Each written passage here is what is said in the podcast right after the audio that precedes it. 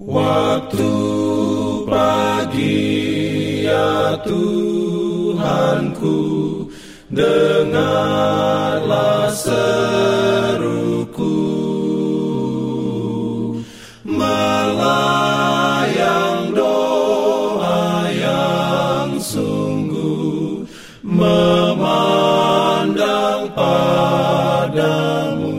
pagi pendengar Radio Advent Suara Pengharapan Mari mendengarkan suara Tuhan melalui tulisan pena inspirasi menjadi putra dan putri Allah.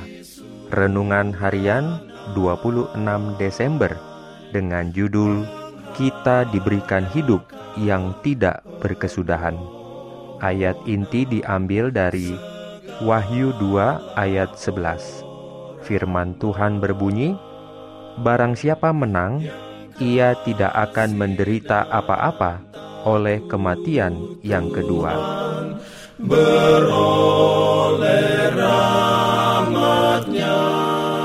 Urayanya sebagai berikut. Sebab upah dosa ialah maut, tetapi karunia Allah ialah hidup yang kekal dalam Kristus Yesus Tuhan kita. Sementara hidup adalah warisan orang saleh, Kematian adalah bagian orang jahat. Musa menyatakan kepada bangsa Israel, "Aku menghadapkan kepadamu pada hari ini kehidupan dan keberuntungan, kematian dan kecelakaan." Kematian yang disebut dalam ayat ini bukanlah kematian yang diberikan kepada Adam, karena semua manusia menderita hukuman oleh pelanggarannya itu. Kematian yang kedua telah ditempatkan kontras dengan kehidupan kekal.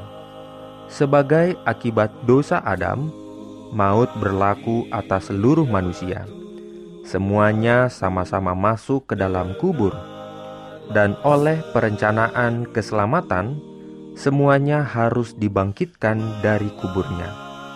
Ada kebangkitan semua orang mati, baik orang-orang yang benar maupun orang-orang yang tidak benar, karena sama seperti semua orang mati dalam persekutuan dengan Adam, demikian pula semua orang akan dihidupkan kembali dalam persekutuan dengan Kristus.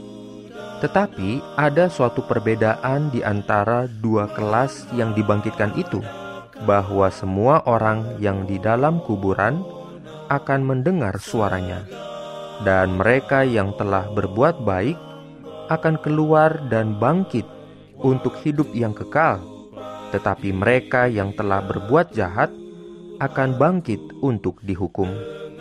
Mereka yang beroleh kekuatan untuk kebangkitan hidup disebut berbahagia dan kuduslah ia. Kematian yang kedua tidak berkuasa lagi atas mereka, tetapi mereka yang tidak oleh pertobatan dan iman, pasti menerima hukuman pelanggaran. Kata malaikat itu, setan itu adalah akarnya, anak-anaknya itu adalah ranting-rantingnya. Mereka, yaitu akar dan ranting, sekarang ini telah dihanguskan. Mereka telah mati dengan kematian kekal. Mereka tidak akan pernah lagi memperoleh kebangkitan dan Allah akan memiliki alam semesta yang bersih. Dan semua kumpulan yang ditebus itu, tua dan muda, besar dan kecil, meletakkan mahkotanya yang berkilau-kilauan itu di kaki sang penebus dan menyembah sujud dalam pemujaan di hadapannya dan menyembah dia yang hidup selama-lamanya. Bumi baru yang indah itu dengan segala kemuliaannya adalah warisan kekal bagi orang-orang saleh.